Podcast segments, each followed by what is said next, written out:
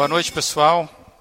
Muito bom estar mais uma vez aqui e dessa vez também com pessoas presentes no nosso meio. Muito bom fazer esse, esse encontro presencial e também transmitido. Queria convidar você, você que está aqui, você que está aí em casa, tirar esse tempinho agora para nós estarmos orando. Nós já vamos ler a palavra do Senhor e eu quero saudar vocês todos mesmo com a paz do Senhor Jesus. Todos são muito bem-vindos. Vamos orar. Pai amado, a gente se alegra por estar aqui nesse momento, saber que a gente pode tirar esse tempo, esse encontro aqui na tua casa e também através dessa plataforma, é, onde nós podemos receber pessoas até distantes e em reunião aqui conosco nesse momento. Que seja, Deus, um tempo onde o Senhor fala com a gente, onde o Senhor escute as nossas orações, onde haja o compartilhamento aqui, ó Deus, das coisas que têm a ver com a nossa alma, com o nosso espírito. Peço a bênção do Senhor para aquelas pessoas que estão nos acompanhando aqui presencialmente, aqueles que estão acompanhando agora, e também aqueles, ó Deus, que vão poder é, estar acessando esse, esse vídeo mais tarde. Abençoe todos com a tua paz, com a tua mão. Tem tanta gente aguardando o mover do Senhor. E nós esperamos que o Senhor faça mesmo, porque nós a nossa esperança está no Senhor. Em nome de Jesus é que nós oramos. Amém. Amém, amados. É, então fica aí já o desafio para você estar compartilhando aí algumas coisas é, do Senhor, tá bom? É, amados, a gente tem estado aqui nesses últimos encontros, aqui nas quartas-feiras, pelo Facebook, falando sobre é, pessoas e vasilhas. E a gente então é, vem trabalhando é, o desdobramento de um texto que a gente começou lá atrás, que é um texto de 2 Coríntios 4, 7 a 9. A gente vai estar projetando aí para quem está tá em casa, para vocês aqui não, tem que abrir a Bíblia, né? Porque aqui a gente não tem projetor hoje. 2 Coríntios, é, capítulo 4, 7 a 9, esse texto, ele, então, a gente já vem trabalhando ele há algum tempo, já está aí para quem está no Facebook. É, o texto diz assim: Mas temos esse tesouro em vasos de barro, para mostrar que este poder que a tudo excede provém de Deus e não de nós. De todos os lados somos pressionados, mas não desanimados. Ficamos perplexos, mas não desamparados. Somos perseguidos, mas não abandonados. Abatidos, mas não destruídos. A gente tem refletido é, em exemplos da Bíblia que poderia nos, poderiam nos ajudar ou podem nos ajudar a entender o que seria um vaso frágil que somos nós, é o que Paulo está dizendo, mas que de repente recebe um tesouro que é o poder do próprio Deus. Então, a gente começou a buscar na Bíblia exemplos de pessoas como nós, limitadas, vasos, é, que receberam esse poder. E nós começamos, alguns vão lembrar, com Gideão, que venceu com 300 homens um grande exército, sem usar espada, usando um vaso na mão e uma, uma, uma corneta na outra mão. A gente também falou daquela mulher, daquela viúva, que com apenas um potezinho, uma vasilha de azeite, teve então ali o milagre do azeite multiplicando e mudando totalmente a vida dela. Ou seja, algo frágil, pequeno, o poder de Deus vem e multiplica tudo. A gente também, essa, essa história está lá em 2 Reis, capítulo 4.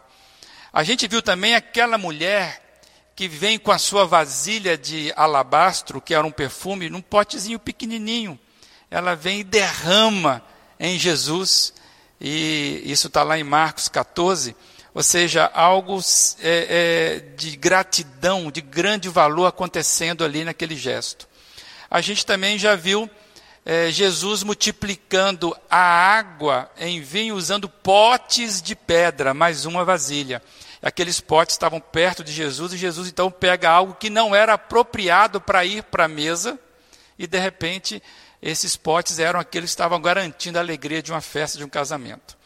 É, e na semana é, passada a gente viu sobre a bacia, que é uma vasilha, e a toalha, que nas mãos de Jesus deu um grande ensinamento para uh, os discípulos. E, e na semana passada a gente fez a seguinte aplicação: que bacia e toalha deveriam ser mais evidentes entre nós do que qualquer outra coisa, do que títulos, do que posses financeiras, né, do que é, é, recursos, posição social. Na igreja, o Senhor Jesus, entre nós, é, nós deveríamos ser identificados mais por bacias e toalhas. Nós aprendemos também que Jesus gosta de bacia e toalha em suas mãos, e porque é símbolo daqueles que têm parte com Ele, como diz o texto. E a nossa oração, então, na semana passada foi: é, Senhor, me torne mais parecido com Jesus na humildade e no serviço ao outro.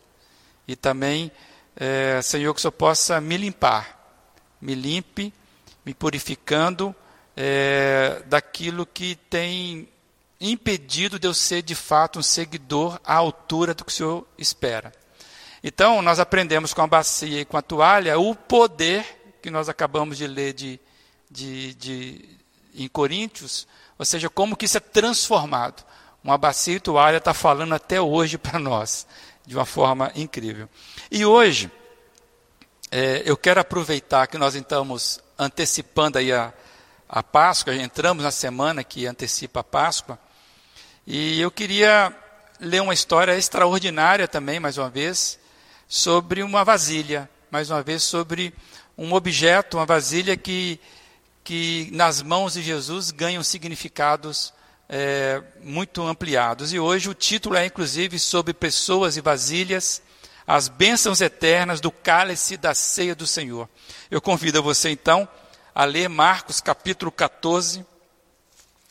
Marcos 14, a gente vai ler a partir do 22. Um texto bastante conhecido, e aproveitando então que a gente está aí na semana da Páscoa, a gente vai ler sobre isso. Esperando o pessoal aqui achar, ok? Marcos 14. É, a gente vai ler a partir do 22. Diz assim: Enquanto comiam, Jesus tomou o pão, deu graças, partiu-o e o deu aos seus discípulos, dizendo: Tomem, isso é o meu corpo. Em seguida, tomou o cálice, deu graças, ofereceu aos seus discípulos e todos beberam.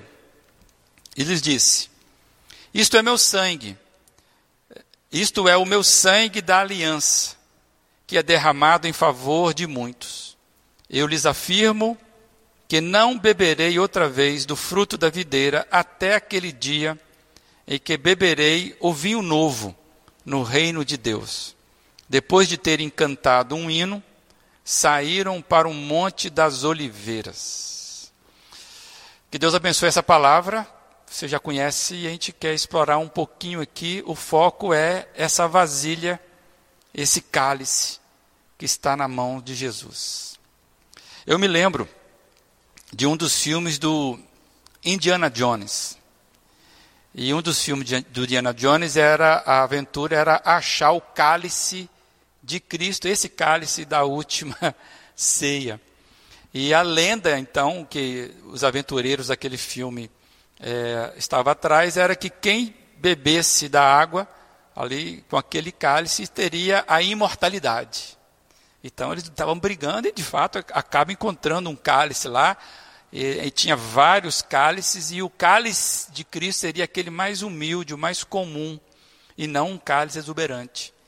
E, e aí é, isso me chama a atenção, porque esse cálice que Jesus está usando aqui, de fato, devia ser um cálice muito comum, um cálice não algo extraordinário, como muitas vezes é, é pintado aí na, né, em, em, quadros, etc. E, mas aí são lendas lá do Indiana Jones. Nós voltando aqui para o texto, quando você vai ler o contexto, é, Marcos coloca esse, esse, esse evento aqui é, nos dias da Páscoa. Lá no verso 2 do capítulo, quando você vai ler, ele vai dizer isso. Né? Então, é que, na verdade, os judeus, na época da Páscoa, eles juntavam duas festas. A Páscoa junto com a festa dos, dos, dos pães asmos, ou dos pães sem fermentos. É chamado de matissá pelo, pelo, pelos judeus. Então, o texto vai dizer que era exatamente nessa época, no dia que eles estavam matando o cordeiro, ou seja, fazia parte do ritual da celebração da Páscoa. Então, o mês ali era o mês de Nissan, que é o primeiro mês do calendário é, judaico. Por quê? Foi naquele mês que o pessoal, né, o povo foi liberto de, do Egito. Então, ele passa a ser o primeiro mês na contagem da vida daqueles da, do povo de Israel. Então, era o mês de Nissan. E aí você começa a fazer as contas, era mês de abril, pelo, pelos estudiosos ou seja, chegando ali naquela, naquela Páscoa ali na época de Jesus. E o que ocorre aqui com Jesus, nós quando lemos o, o contexto, a gente vai ver que Jesus pediu um, um, a, a, aos discípulos que localizassem junto com a pessoa um, um, que é chamado de cenáculo hoje, né, que é um quarto no segundo andar de uma casa, onde ele pudesse reunir com os discípulos e comer a Páscoa. É, mas o que vai acontecer aqui, que é surpreendente, e nenhum dos discípulos de Jesus sabia disso, é que Jesus ele vai mudar completamente o entendimento da Páscoa, com esse gesto do cálice, com esse gesto do, partir o pão.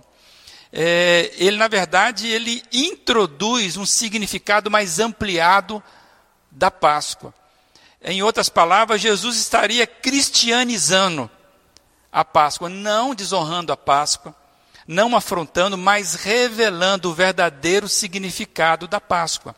O que Jesus vai fazer aqui de forma explícita, e que bom que ele fez isso, porque isso é revelação, ficou para nós, é que tudo aquilo que, nos anos, no decorrer dos anos que os judeus foram guardando, era, na verdade, apontava para ele, Jesus. É, é bom te lembrar que os discípulos estavam recebendo de primeira mão isso, para a gente fica mais fácil. Mas os discípulos não tinham noção do que Jesus ia fazer. Então, eles já sabiam de um ritual da Páscoa. O ritual da Páscoa era guardado há milênios. Então, eles sabiam muito bem como se comportar na preparação da Páscoa, o, como era o cerimonial. E o que Jesus vai fazer? Jesus vai surpreendê-lo, então, nesse memorial, nesse cerimonial. E eu quero pegar, então, o verso 22, que ele diz assim: que enquanto comiam, Jesus então vai repartir o pão, vai pegar o pão. Esse enquanto comiam, é, deve estar se referindo então à, à refeição da Páscoa, possivelmente o cordeiro pascal, que era imolado naquela época, hoje não mais. É, porque ali estava um grupo de judeus, o grupo de Jesus ali estava reduzido, não estava mais aquela multidão toda que sempre acompanhava Jesus, era um grupo reduzido, Doze, depois onze no meio da cerimônia, Judas vai trair, vai sair. É, então era um grupo de judeus participando da maior festa, a festa que identificava o povo. Consegue entender isso que Jesus está fazendo? Então Jesus ele vai mudar algo que estava bem profundo é, na memória, na cultura daquele povo. É, e nenhum deles imaginaria que Jesus estaria revelando algo novo, algo profundo aqui. O pão, que diz aí que, é, que Jesus repartiu, né, comeu e repartiu, era então aquele pão sem fermento. Lembra que nós falamos que há uma junção das duas festas? É aqui é o, é o matzá, né? é o pão sem fermento. E nós vamos lembrar que o pão sem fermento surgiu lá na libertação do povo de Israel, porque Moisés fala: olha, façam aceleradamente, então não daria nem tempo de esperar o fermento. Naquela época não se comprava fermento é, no supermercado, viu gente? Era um fermento, a fermentação era natural. Então tinha que esperar um tempo. Então, como não daria, era rápido, tanto é que eles comeram aquela refeição em pé. E, então, aquele pão ali sem fermento, sem, sem nenhuma propriedade, simbolizava então essa, essa pureza, né? essa, essa, o fermento, amados, desde então simboliza o pecado na Bíblia, simboliza a contaminação, os defeitos pessoais, né? o orgulho, por exemplo, é um fermento que nós temos. Então, quando Jesus pega esse pão sem fermento, aproveitando todo o simbolismo, é, livre de imperfeições, né, é, representa a pureza. E quando ele fala, ele vai falar: Este é o meu corpo dado em favor de vocês, é bem apropriado, porque Jesus é um ser puro. Jesus não se deixou contaminar. Jesus não tinha pecado. Então, fazia sentido, representava de fato Jesus. Então, Jesus já pega esse símbolo, reparte e já diz: Esse é o meu corpo que é dado em favor de vocês. Ele já introduz algo novo nesta fala. O verso 23, você pode acompanhar aí, é, diz que ele tomou o cálice, deu, deu graças e ofereceu aos seus discípulos e todos beberam. Amados, os versos 22 e os versos 23 que nós estamos lendo mostram os gestos de Jesus, né? no pão e no vinho. E então, por exemplo, um dos gestos, ele deu graças, era comum nessa época, quando celebravam ali a, a Páscoa, esse momento de dar graças. É, esse dar graças aqui é ação de graças, é onde nós tiramos a palavra Eucaristia.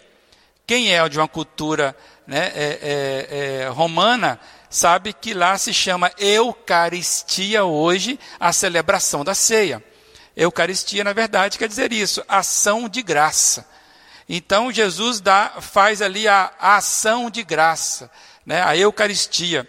Jesus, ele pronuncia uma oração de agradecimento a Deus. Não é uma consagração do elemento. Importante frisar isso. Jesus está dando uma ação de graças e não uma consagração daquele elemento. Aqui não tem base para nós consagrarmos o pão, por exemplo. E a gente pode conversar isso em outro momento. Mas parece que a Bíblia sempre está mais é, inclinada a pessoas do que a objetos, como fruto de, de consagração. Parece que pessoas e não lugares e não coisas são os objetos da bênção de Deus. Então, é porque nós falamos, nós estamos lembrando disso? Porque é, às vezes pessoa, tem, tem frentes que querem dizer o seguinte: olha, o pão está consagrado. Então agora ele virou uma, uma coisa especial. Não, com base nesse texto, a gente não pode tirar isso. Jesus está dando graça, ele está dando, ele está dando uma ação de graça. É, o verso 22 continua dizendo que ele partiu esse pão e deu aos seus discípulos. Ou seja, é pão partido e doado, é repartido e entregue, é doação em favor, por isso que ele fala, né? É repartido em favor de vós. Ou seja, é para vocês. É, é, é mais do que vocês fizeram isso comigo. É eu doei isso para vocês. Né? Vocês vão receber em favor de vocês. É, é tipo assim, Jesus estivesse falando, eu entrego, eu distribuo distribuo de mim mesmo, eu, eu, eu me compartilho com vocês. Essa é, seria a ideia aqui. É, e quando Jesus diz aí que está aí, isto é o meu corpo, ele quis dizer é, exatamente o que está aí, que isso representava o seu corpo dado em favor deles, e não que aquilo era o corpo dele. Tanto é que a, a tradução boa é isto é, ou seja, é algo fora. E seria impossível Jesus repartir um corpo dele, uma vez que ele mesmo estava ali para comer daquele elemento. É só para deixar é, isso claro. Os versos 23 e os versos 24, então, entra a figura do cálice, que eu quero mais me deter hoje. Porque nós estamos trabalhando sobre vasilhas e pessoas, ou pessoas e vasilhas. O cálice era um cálice comum. Era um cálice é, que também, da mesma forma, Jesus enche esse cálice e ele distribui, ele repassa esse cálice. Eu me lembrei do ritual do chimarrão. Né? É o mesmo cálice. Ele não partiu o cálice, ok? Ele, ele, ele partiu o pão e distribuiu, mas o cálice ele enche e ele distribui ali. Ele passa para que todos bebam. É, é Jesus partilhando, então, algo muito simbólico aqui que eu queria compartilhar com os irmãos. Amados, Quando a gente olha para o cálice, essa vasilha que conteve ali o, o, o vinho, que Jesus vai usar agora de uma forma tão apropriada, é, tem duas perspectivas desse cálice: a perspectiva histórica e a perspectiva transhistórica, aquela que está além da história. E eu quero trabalhar rapidamente sobre isso. É, e aqui eu já quero deixar um convite, pessoal que está aqui e para você que está aí na, na, transmissão. Domingo é, a gente vai celebrar a ceia pela manhã e, e a gente vai aproveitar e falar da Páscoa.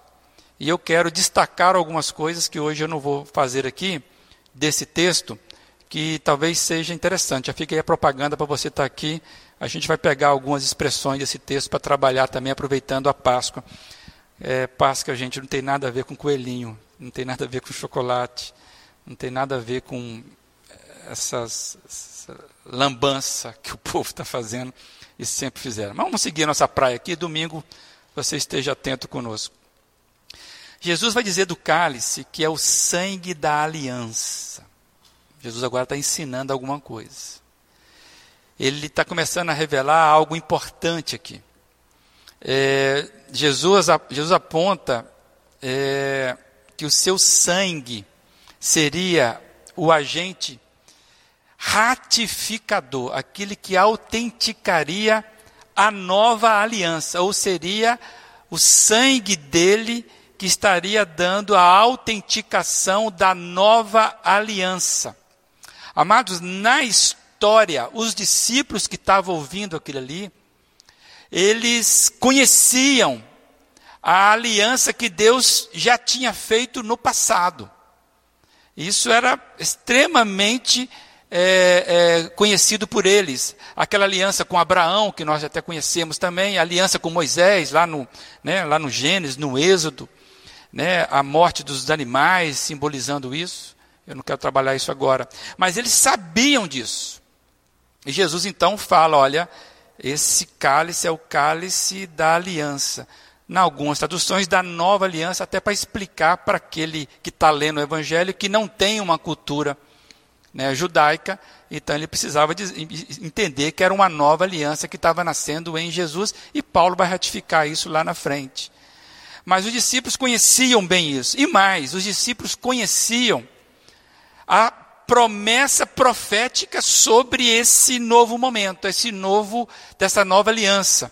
Por exemplo, lá em, é, é, em Jeremias, fica claro isso, mas também é, próprio Êxodo, tem vários textos. Eu quero compartilhar o que está aí em Jeremias, capítulo 31. Põe o seu dedão aí, volta lá em Jeremias, capítulo 31.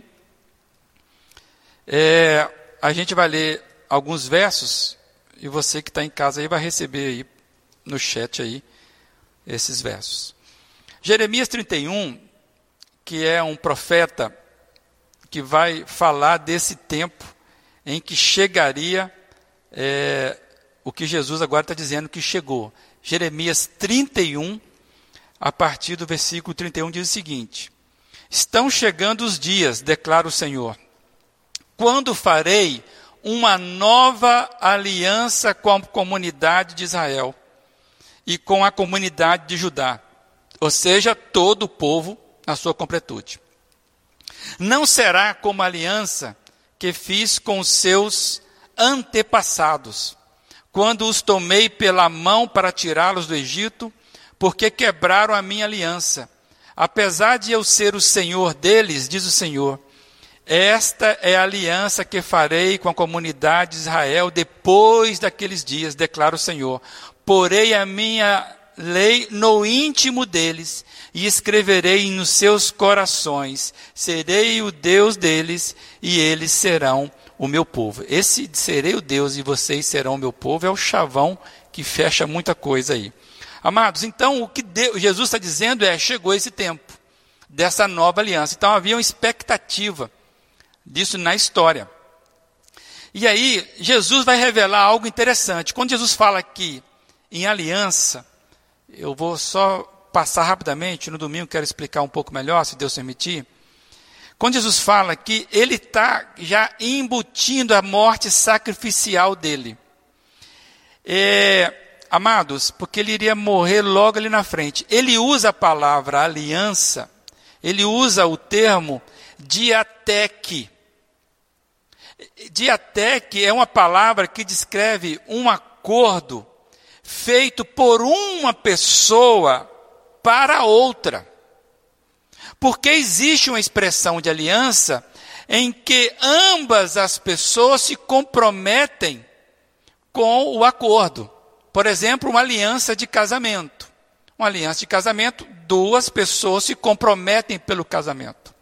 Aí a palavra é sintec. No caso, Jesus está falando uma palavra de que ele, na verdade, a aliança era algo que ele estava fazendo em favor do outro.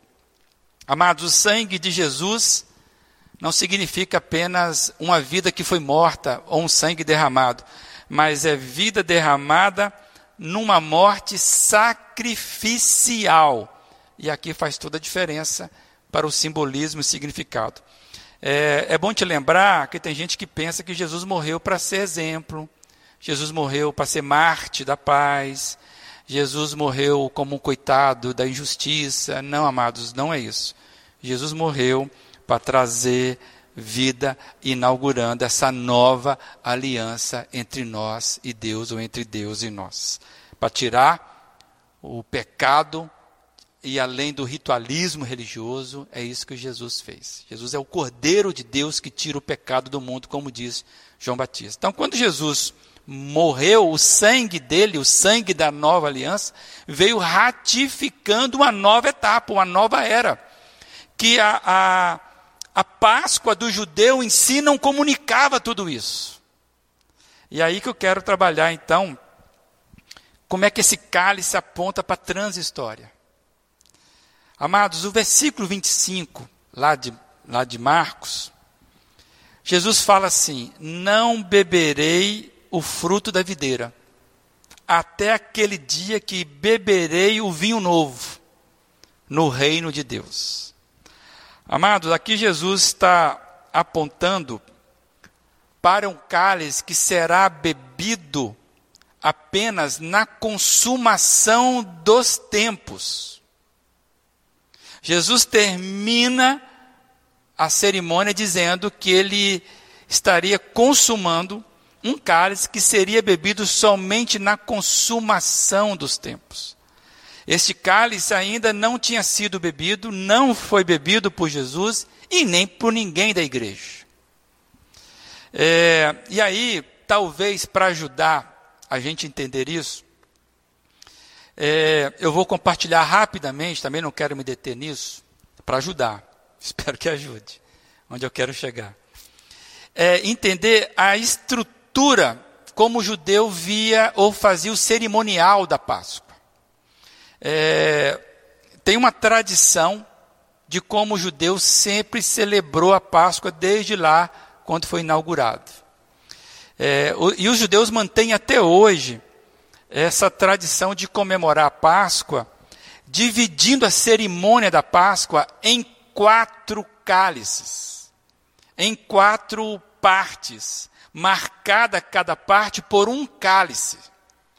E eu quero, então, é, é, falar um pouquinho disso, porque talvez isso nos ajuda a entender é, esse cálice na transhistória. É, muitos entendem, inclusive, que quando é, Jesus, na época de Jesus, nesse, nesse texto de Jesus, essa, é, essa, essa estrutura estava presente. E conseguem ver isso pegando os textos de Lucas, né, o texto de Mateus, e realmente dá essa, dá, dá essa visão. A gente não vai explorar isso aqui agora. Mas eu quero dizer é que, desde a história, o judeu, judeu é aquele povo que nós sabemos que, que foi trabalhado por Deus e, e que uma vez que rejeitou Cristo, estão aguardando ainda o Messias. Mas o judeu, ele pega um texto bíblico que serve de base para ele, onde ele acabou estudando esse texto bíblico e ele estruturou a cerimônia da Páscoa dele nesse texto. E eu queria que você lista. Lá no início da Bíblia, eu vou compartilhar, está lá em Êxodo capítulo 6. Eu vou ler rapidamente esse texto para não cansar os amados. É, Êxodo 6, então, é a base até hoje para o judeu sobre a estrutura, como, como que funciona o cerimonial da Páscoa. Diz assim, judeu, é, Êxodo 6, a partir do verso 1. Então o Senhor disse a Moisés: Agora você verá o que eu vou fazer a Faraó, pois por mão poderosa os deixará ir, e por mão poderosa os expulsará da sua terra. Deus falou a Moisés e lhe, e lhe disse: Eu sou o Senhor. Apareci a Abraão, a Isaac a Jacó como Deus Todo-Poderoso, mas pelo meu nome o Senhor não lhes foi conhecido. Também estabeleci a minha aliança com eles para dar-lhes a terra de Canaã, a terra em que viveram como estrangeiros. Eu também ouvi os gemidos dos filhos de Israel, os quais os egípcios escravizam, e me lembrei da minha aliança. Portanto, diga aos filhos de Israel: Eu sou o Senhor Vou tirá-los dos trabalhos pesados no Egito, vou livrá-los da escravidão, vou resgatar vocês com braço estendido e com grandes manifestações de juízo. Eu os tomarei por meu povo e serei o seu Deus. E vocês saberão que eu sou o Senhor, o seu Deus, que os tiro dos trabalhos pesados no Egito. Muita expressão, muitas expressões conhecidas aqui, até aqui somente, amados. Né? Aliança está muito claro, livrar, está muito claro essa questão de, de liberdade. Amados, a partir de quatro verbos que estão nos versos 6 e 7, a parte final que nós lemos agora, a tradição do judaico então extrai os quatro momentos que são simbolizados por quatro cálices é, durante a celebração da Páscoa. É, e é o verso 6 e 7 que diz assim: Portanto, diz aos filhos de Israel: Eu, o Senhor, vos tirarei. É o primeiro verso, é o primeiro verbo. Depois ele diz lá: Vos livrarei. E depois vos resgatarei. E por fim, vos, eu vos tomarei. É, na tradição do judaico, então, o primeiro cálice ele é o cálice que inicia tudo. É o cálice onde eles pegam o verbo de vou tirá-los ou, os tirarei, que é, é a, a, santificação. Eles chamam disso de kiddush, que na verdade era o início, é o ponto de partida, é quando o povo livre agora da escravidão estariam sendo um povo. É onde parte tudo é, liberdade para viver como povo, é o recomeço da liberdade da escravidão. No cerimonial que se foi ganhando na história, o líder da casa, o pai, ele nesse momento ele acende o candelabro e ele então levanta o primeiro cálice e ele santifica aquele primeiro momento. É, aí eu me lembro, Jesus fala que por vocês eu me santifico. Já viram Jesus falar isso? Olha, se eu vos libertar, vocês verdadeiramente sereis livres a gente vê que Jesus vai se apropriando disso. O segundo cálice, na tradição da Páscoa judaica, é, eles pegam a palavra vou livrá-los do texto, ou eu, eu os livrarei. É aquela proteção de Deus das pragas que eram destinadas ao Egito, que Deus promete. Esse segundo cálice é, é, é justamente significa isso, é o cálice da redenção, né, o livramento, né, do o Agadá, o Hagadá, que o judeu vai dizer. E nos tempos, isso foi constituindo inclusive uma coletânea que é chamado de Magide, que era quando as histórias eram contadas, é o momento que param para ouvir as histórias da libertação do povo. É o momento que as crianças vêm para a sala e elas perguntam como é que foi isso e os adultos ensinam as crianças. Momento até bonito. Então é nesse momento é que eles vão cantar a, primeira parte do louvor, o primeiro é, é, é. Eles vão pegar o Salmo 113, o Salmo 114, e ali eles cantam tomando junto o segundo cálice. Esse momento, então, que eles celebram a, a redenção. É interessante que Jesus vai explicar, no mesmo, mesmo é, na, naquele cerimonial, Jesus para para explicar aos seus discípulos, parecendo esses pais que estão explicando para as crianças. Jesus começa a explicar que ele é o pão que foi dado em favor dos homens, que é o sangue dele derramado. O terceiro cálice, chamado cálice da bênção, é, vem do verbo vou resgatar ou os resgatarei, que tem a ideia de redimir, comprar por um preço é, justo. Essa era a função do sangue. Amados, é, de acordo com a tradição, depois é, da refeição, porque a gente tem que entender que há uma refeição, vem logo depois o momento de dar graças. Lembra que Jesus levantou, deu graças, etc. É neste momento é que, é, é, depois disso, é que se levantaria o terceiro cálice, é, que simboliza justamente essa remissão por meio, é, a bênção da remissão que, que eles sofreram, que eles foram é, ganharam com isso. É, o Cordeiro pagou o preço para que eles tivessem o espírito da morte pulando sobre a vida deles. E eu fiquei pensando que Jesus se identifica com o Cordeiro que redime, o seu sangue seria a redenção. Nós recebemos a bênção da redenção dos nossos pecados. Jesus é o Cordeiro perfeito que nos redime do poder do pecado e nos põe novamente em relacionamento direto com Deus. E não há bênção maior do que esta, amados. Fomos comprados pelo sangue derramado de Jesus. É, eu queria só lembrar que depois vem o quarto cálice. O quarto cálice, ele é lá no final, que eles pegam o, a, a, expressão, tor, tor, vou tornar vocês os meu povo né? ou seja, aquela aceitação divina levando a eles a alcançar o que foi prometido, a terra prometida, e isso era motivo de louvor. Aí eles entram com o louvor, que é a segunda parte do Halel. Eles vão cantar o Salmo 115, o Salmo 118, é, e aí eles tomariam, ou tomam, o cálice do louvor. Certo? Só que, um detalhe, aí eu quero rapidamente a, caminhar para o final. Hoje, a celebração do judeu não tem mais o cordeiro pascal, porque com a queda do templo não existe mais sacrifício. Mas eles têm uma refeição toda especial e eles vão obedecendo todos esses momentos do cálice. Só que, é, quando chega no terceiro e no quarto cálice, eles fazem algo juntos.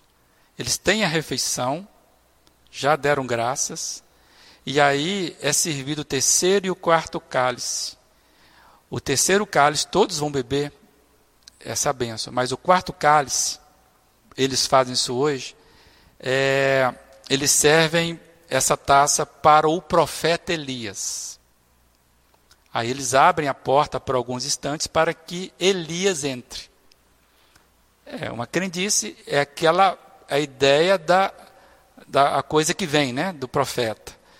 E então eles não bebem esse quarto cálice, que é do profeta Elias, e o terceiro.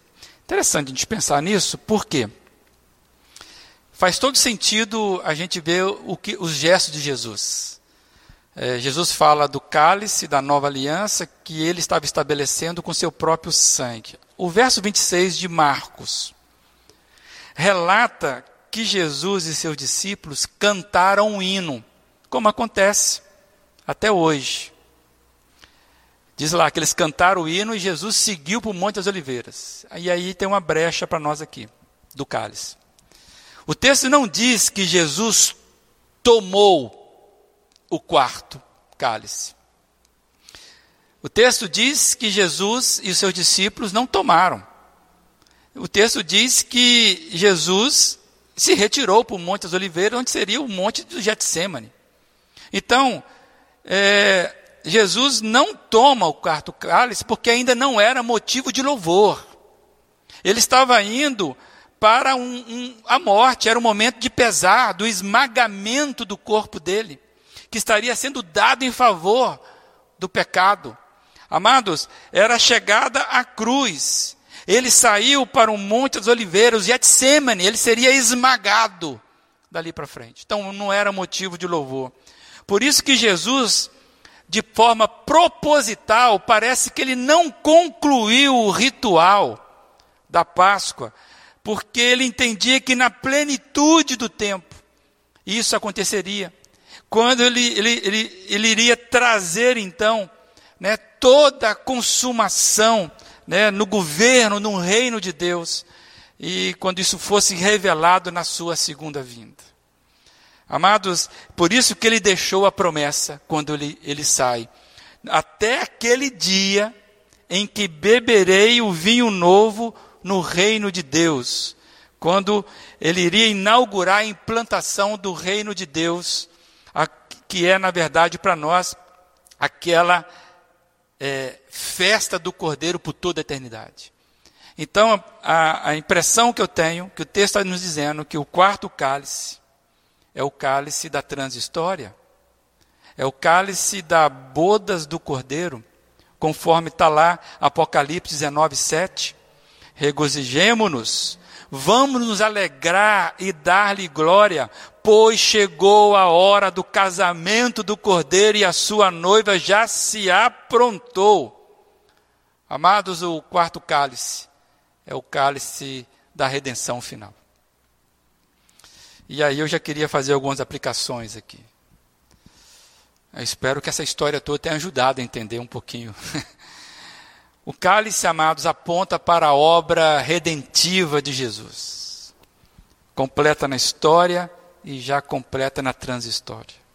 Ele nos convida para participarmos da redenção alcançada por Ele. Ele reparte conosco. A primeira ceia, o F.F. Bruce vai dizer que a primeira ceia, essa que Jesus inaugura, ela apontava o que estava diante, que era a cruz. Todas as outras demais ceias olham para trás e veem a cruz. É o efeito da cruz, mas já visualizando o ponto final da eternidade. Jesus ele continua convidando para que participemos do cálice da salvação. O vinho novo que é ofertado e continua ofertado. Nesses tempos difíceis que nós vivemos, né, está muito complicado, nós precisamos lembrar, queridos, que o que está reservado para nós é o cálice da, das bodas do Cordeiro, das bodas eternas do Cordeiro. As nossas dores, as nossas angústias de agora não podem roubar de nós. As nossas dificuldades hoje não podem tirar da gente a gratidão. Não pode tirar da gente o louvor, mesmo que imperfeito. E não pode tirar da gente a esperança daquele grande dia do cálice da transhistória. Este cálice de Jesus é muito mais poderoso, eu fiquei pensando, mas muito mais poderoso do que aqueles aventureiros do Indiana Jones pensavam. Eles achavam que era só a imortalidade de quem bebesse e ficasse ali. o cálice de Jesus é um cálice que é para toda a eternidade, de louvor e glória, de, de festa. A minha oração e a sua, eu entendo que é Senhor, nos ensine a olhar com esperança, com louvor e gratidão o dia de hoje. Que a minha alma se lembre que tem um banquete preparado na eternidade pelo próprio Senhor Jesus. E a garantia é o cálice que ele disse: Esse é o cálice da nova aliança que eu estou fazendo com vocês. Que assim seja em nome do Senhor Jesus. Que eu e você nos apropriemos dessa verdade. Que possamos encontrar nele todo esse refrigério que o nosso coração precisa. Amém?